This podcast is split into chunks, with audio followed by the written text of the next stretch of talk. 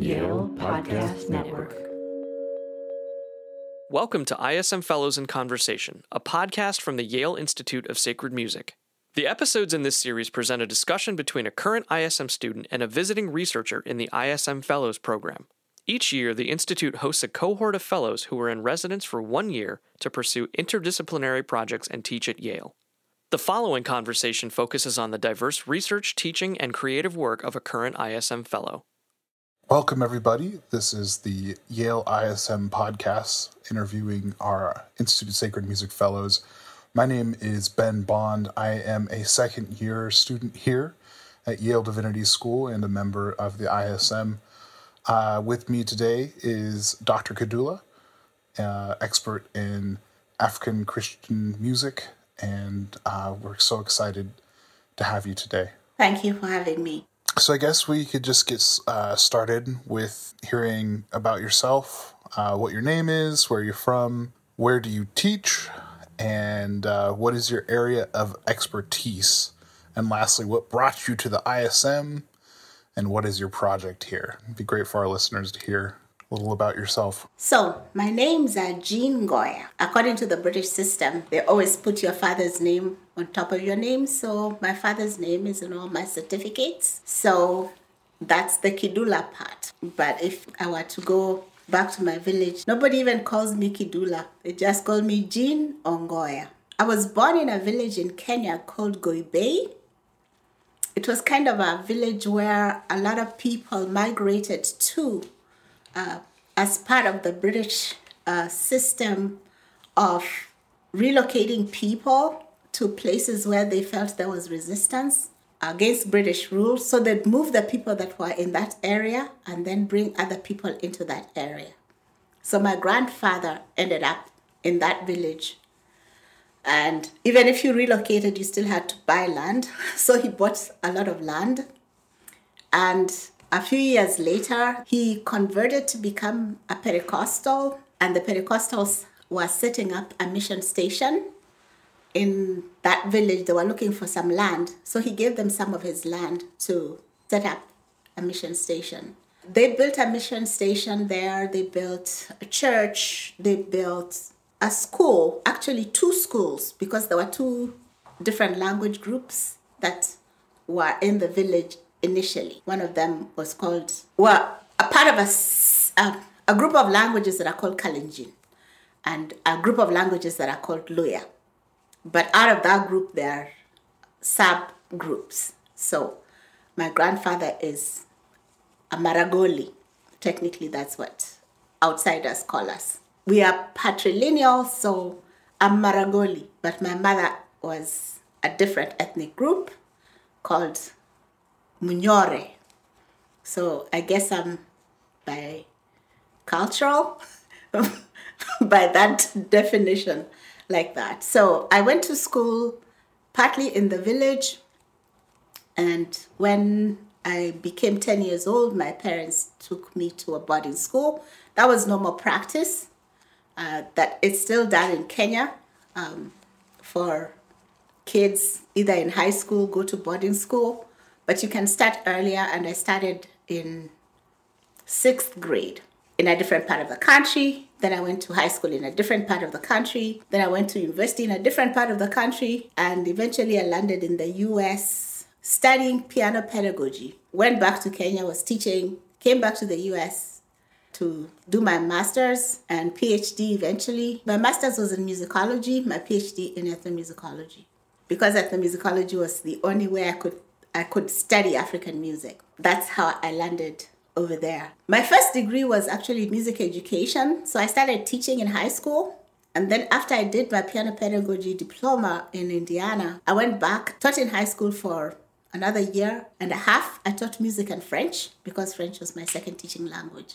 And then I was asked by the university to start teaching at the university Western music history, music theory, musicianship, composition, African dance, uh, stuff that uh, they thought I was good at.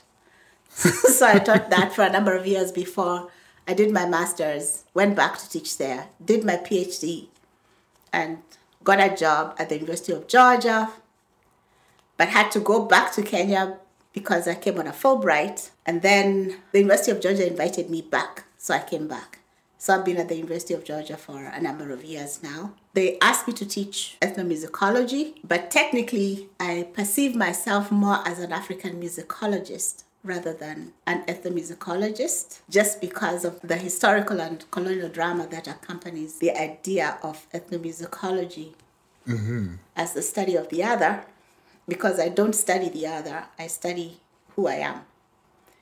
Yes, So I I conceive of myself as an African musicologist. I love that. I've always worked with religious music, whether it is ritual African music or Christian music, or the intersections of Christianity with African cultures, which also includes the intersection of African stuff with Islam and with Indic beliefs because of the way the British worked in Kenya.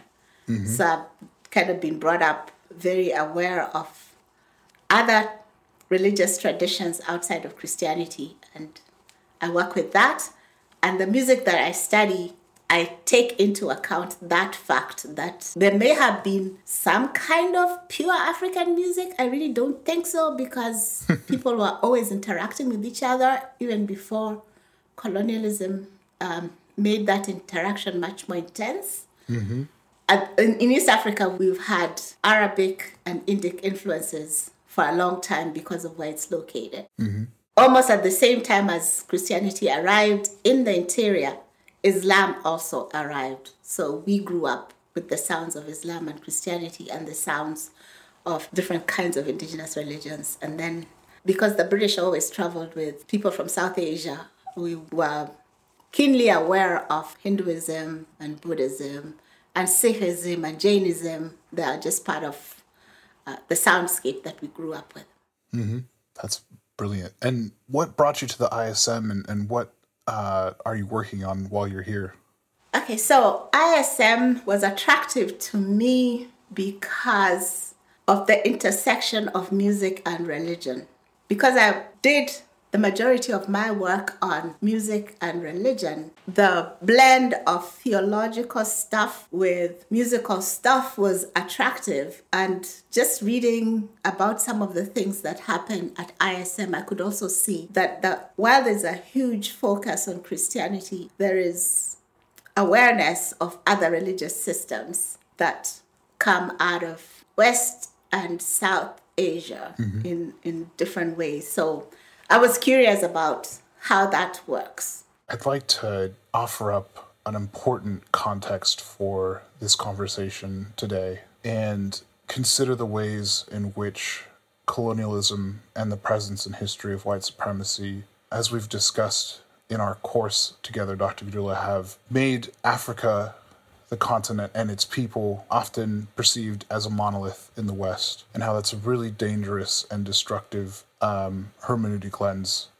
from which to operate. And I think it's really important that we have a conversation about the importance of dispelling that hermeneutic and providing an important decolonized way of approaching this. And I'd love to hear your thoughts on that.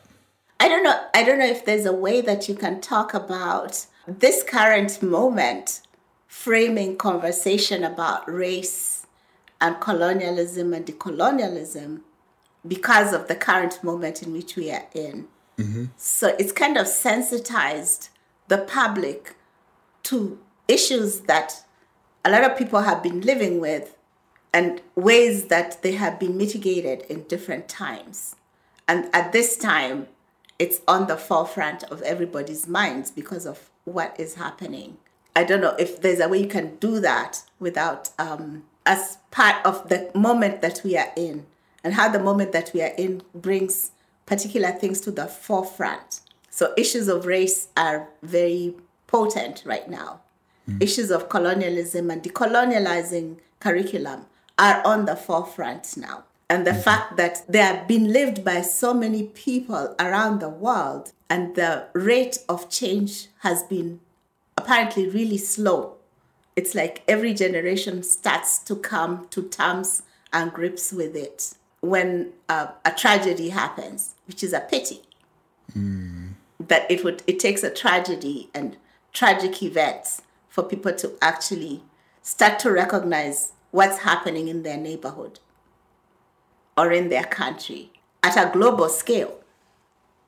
You've given us so much to chew on uh, with all of the offerings you've given us today, Dr. Kidula, so far. The idea of when you talk about being an African musicologist as opposed to an ethnomusicologist, and I think it might be useful for, for our listeners to know the history of, of what led to the the inception of ethnomusicology. It's and, and correct me if I'm wrong, but from what I understand in my own background and, and study of this, um, ethnomusicology was a colonial project, as a lot of disciplines within the academy of studying music outside of the West. And I, I'm curious, you know, kind of a, a twofold question. What life experiences prompted this desire to study African music in the context of religion for you? Um, I know your book, Music in Kenyan Christianity, talks a bit about this, and we've read this in class. And how could that life experience and, and your experience in the academy inform how to move past that or or dismantle that colonial lens in which ethnomusicology is done? And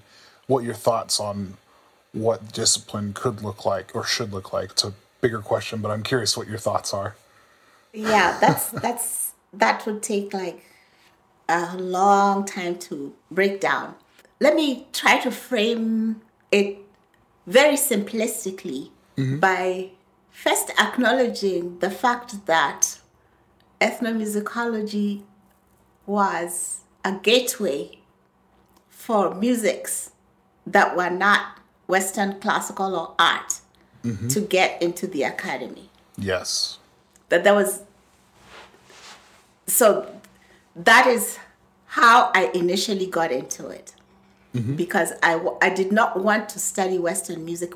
That is what i studied in school because when you went to school that's what you studied. You studied all the classical composers and up, up to wheresoever they were the music history classes. By the time i was finishing my degree maybe my first degree maybe the person that we were looking at people like Harry Partch the minimalist school you know uh, getting into other avant-garde types of, of music like that so you study all that from the whensoever the Western canon thinks it started. So as a result, I actually enjoy performing, you know, medieval Renaissance Baroque stuff just because I think my voice, I'm a singer, my voice fits there well and I like uh, thinking through some of the things that they do. And I think there are some other complexities there that are interesting for me, uh, like that. And I contrast it with modern stuff.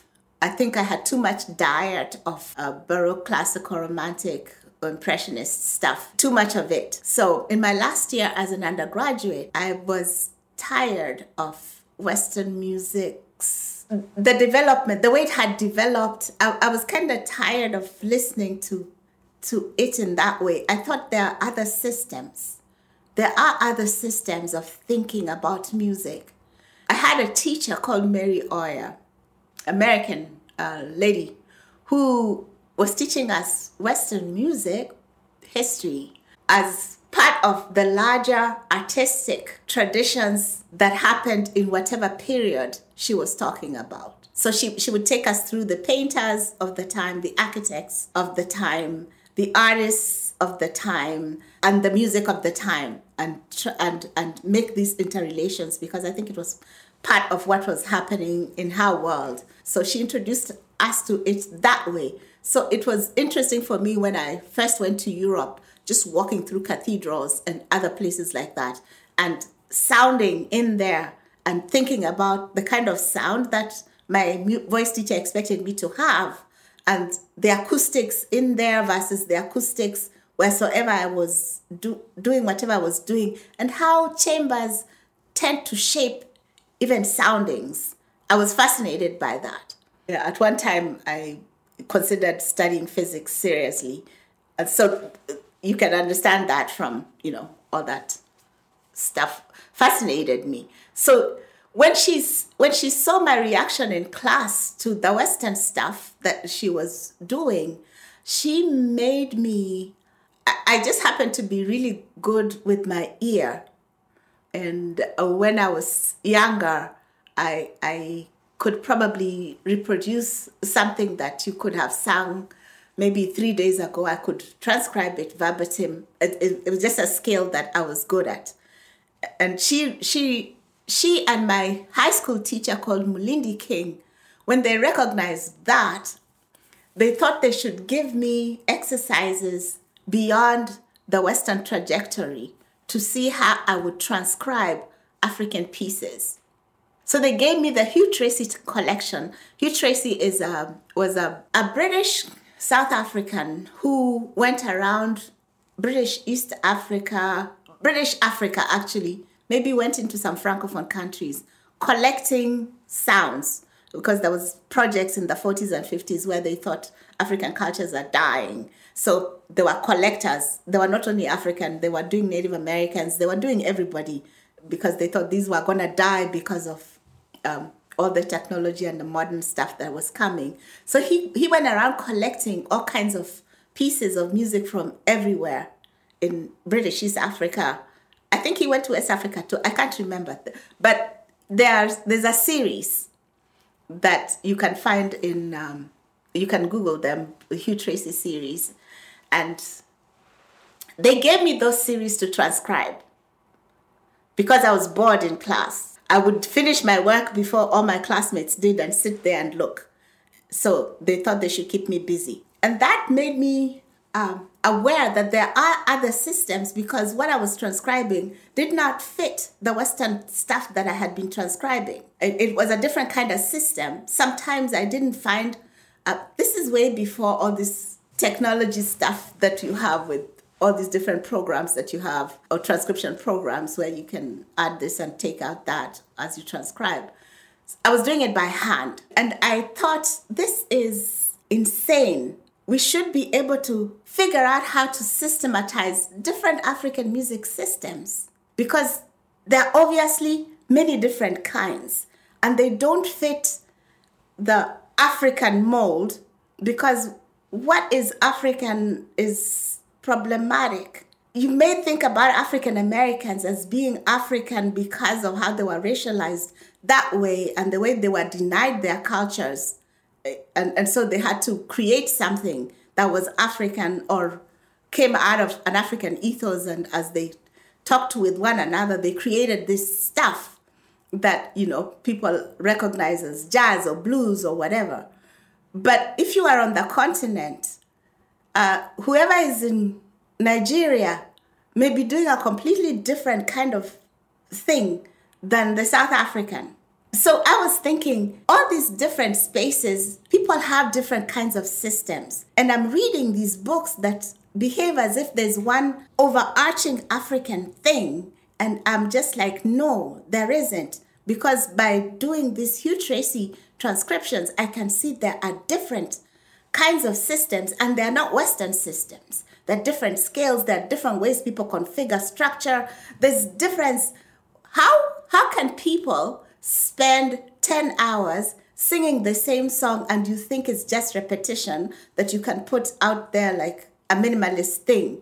There must be something else happening within that system that holds people's attention for 10 hours. And that's what I wanted to explore. Being that I'm a girl and stuff, um, it was much harder for me to get into the male space, you know. One of my teachers actually wanted me to do a more dance oriented thing because dances are events that incorporate theater and song and they wanted me to do something like that because I was kind of good at that but I knew that the dance message is there wasn't enough vocabulary in the dance in dance scholarship at that time for me to figure out how how to represent it. It was bad enough that I have training in music and I'm still frustrated but I was very familiar with the religious stuff. I grew up listening to and performing and composing in the church. And my church had a variety of pieces. We had, I come out of a Pentecostal background. So we had all that African stuff and then we had we had Canadian missionaries. So we had whatever was happening in the states. Um, I, I remember when Oh Happy Day came out, we were singing it to people because we were brokers. I was I was in a group with my sisters, and then I was also in a I was in several groups, like religious groups. The secular part I just played, accompanied people who played secular things because I like to play instruments. Uh, but I was in a group, and working with recording was also familiar because when I was 14, we made a recording with my sisters that was played on Kenyan radio for a long time. So this was very familiar ground for me. I would not need entry behavior. What I needed was to analyze the music and what it means, the sounds, what the sounds mean beyond just the lyric. And then how people work with those sounds to make meanings for themselves, religious meanings that fit in their worldview and in their religious space. That's how I came to start doing ethnomusicology because the only discipline that I felt worked with, with African music was ethnomusicology. And when I went there, I had a lot of resistance from some of my teachers, my music teachers, because they felt there isn't enough in there that has been done for me to do analysis because I also like analysis a lot. And and I was like, well, so we have to make sure that we have stuff out there that can then be analyzed. Otherwise, who's going to collect it and who's going to do it if it's not us?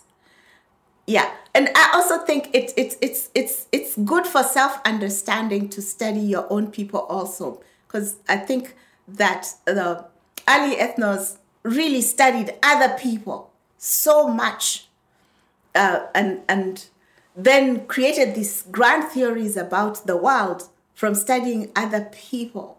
And because they ignored themselves that's part of why there are atrocities because they didn't examine themselves or study themselves in that way. I don't know. I'm, I'm speculating at this point. So um, studying religious music because the religiosity that had been assumed or ascribed to African people was it, it, it, was like one of those generalizations that African people are religious. And if that generalization was repeated everywhere, it was repeated everywhere uh, without the notion that part of the colonial project was to introduce a way of life that was called Christian without recognizing that that Christianity that was introduced by Westerners was enmeshed within a Western cultural uh, worldview with Western expressions. So people argue about those things, but you have to understand what's behind it. And then once it gets, it, it meets with people with a different worldview, how do those people, under threat of death and for survival, how do they embrace it? And what do they do with it? That then turns it into who they are in the moment that they are in because of how they have to survive and how to live. So, long answer to your question of how I got into it. I got into it because I I felt there are other music systems in the world. One of the safest places for me to study it as a young girl was to look at, at the church because what was happening in the church didn't sound like what the West was doing. It was a different thing that was happening in there. So I wanted to look at what is it that is happening there in this moment which is also an ethno project because a long time ago, ethnos studied people in the moment and always thought that these people are always staying in the moment, not recognizing their histories. So, where I have moved to in this project that I'm doing at Yale is now looking at history, trying to construct the history of the development of those styles uh, and all the accoutrements that come with that. Absolutely. And what's uh, work that you've decided to, to work on while you're here? Okay, so my project that I'm doing right now, I work with religious popular music. That's part of what I do. This particular project, I started it as a PhD student working with the gospel music industry. Uh, the gospel music industry in Kenya has a symbiotic relationship with musics from Tanzania, from South Africa, from Zimbabwe, from the Congos, partly because um, for a long time, Kenya in East Africa was the center for the recording industry. So people from all the different East African and Central African countries would come there to record. Central Africa, the Congos, Central African Republic, Rwanda, Burundi, they came partly also because of unrest in their countries. Their footprints or their sound prints are part of the Kenyan soundscape. Partly because of that, but also because of policies that the Kenyan government had in the 60s and 70s when uh, the pre- then president recognizing that music is really a powerful agent for political statements, uh, as you've seen in civil rights movements and other things like that, literally banned music in Kenyan languages on the airwaves unless it was like celebratory of the big events, you know, big um, political rituals that we had.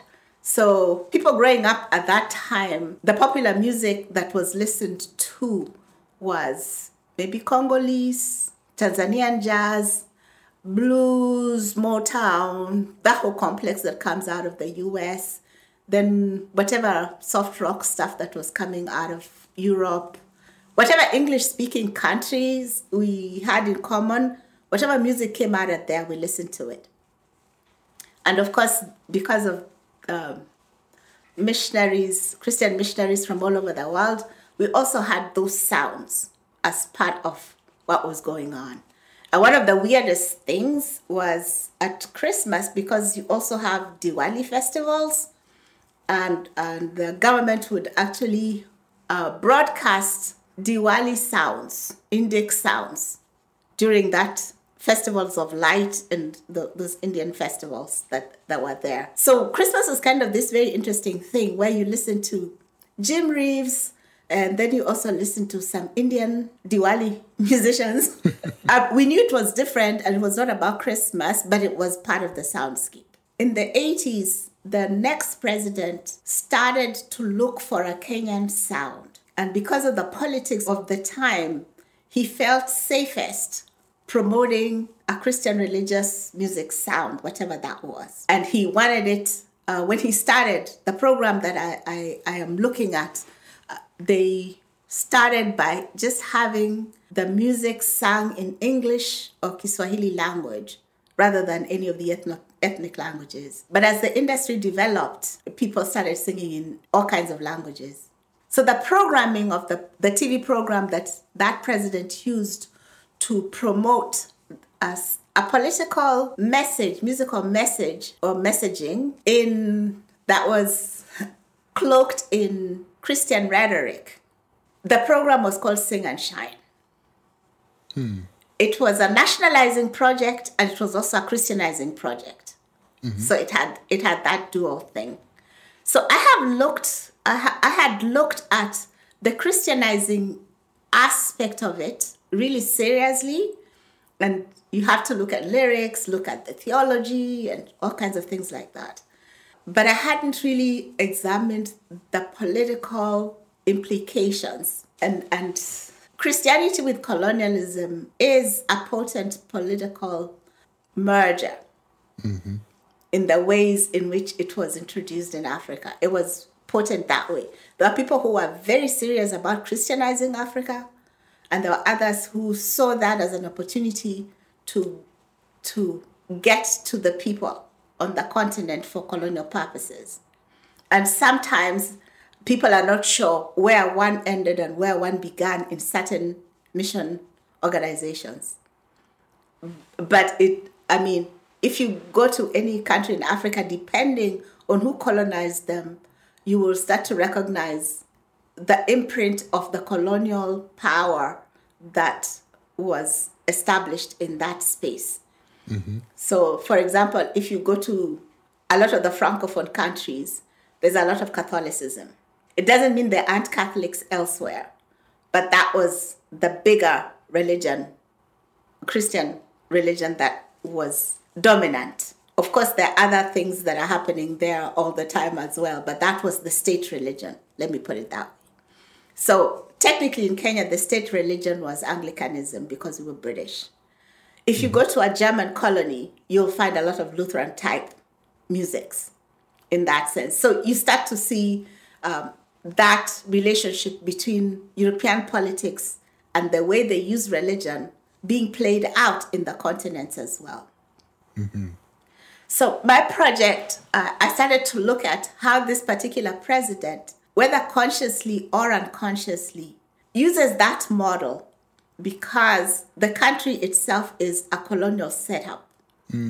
It's made up of many different peoples, all of them who had their own different kinds of musics, uh, who are Christianized, by the way, by different organizations. Uh, if, if you if you start to study the history, the, the religious history of any British colony, it's not just the Anglicans who are there. Uh, there are Presbyterians because you have the Scottish Presbyterian group also coming in there. Then you have Methodists and you have Pentecostals. It's like a hodgepodge of different religious organizations. Think about it. You have a hodgepodge of religious organizations and a hodgepodge of languages and cultural groups. So, what that president did is to look for a language that um, can reach everybody. And the language of instruction in school and government business was English. And the language for trade and the general public was Kiswahili. And it's not just spoken in Kenya, it's spoken in many different parts of Eastern Africa along the coast of Mozambique, all the way from Mozambique to Somalia. You, you, you, you find Kiswahili. Uh, for, for the purposes of evangelism, that was also great because then they could reach a lot of people. So he takes um, this program called Sing and Shine. What made it extremely popular was it was the first program in Kenya on TV in color. So hmm. that already was something that was amazing that it's on TV in color, not black and white. Hmm. And then on top of being that, because he, he was looking for a middle ground and popular music was kind of contentious from the previous regime in all the subtle things that you could say with popular music that could also be said with Christian music, but not everybody would be reading the same message, um, would be interpreting that message the same way given the diversity of cultures. So people will tend to try to figure out what is the actual biblical um, meaning of this rather than what is the subtext in there. Although there were songs that existed that everybody knew were more politically motivated, such as songs about traitors, which uh, would be clothed in the story of how Judas betrayed Jesus. Yeah. But it was, everybody knew those particular songs were about politics because we had had an attempted coup when there was a preponderance of that kind of song. So for my project at Yale, I'm trying to see religion is is the is political. It is political. Uh, but when you have this added layer of overt political use of religious music, but which is also doing the work of moralizing the public and at the same time nationalizing a disparate group of citizens, it becomes, uh, you can read all kinds of things in there.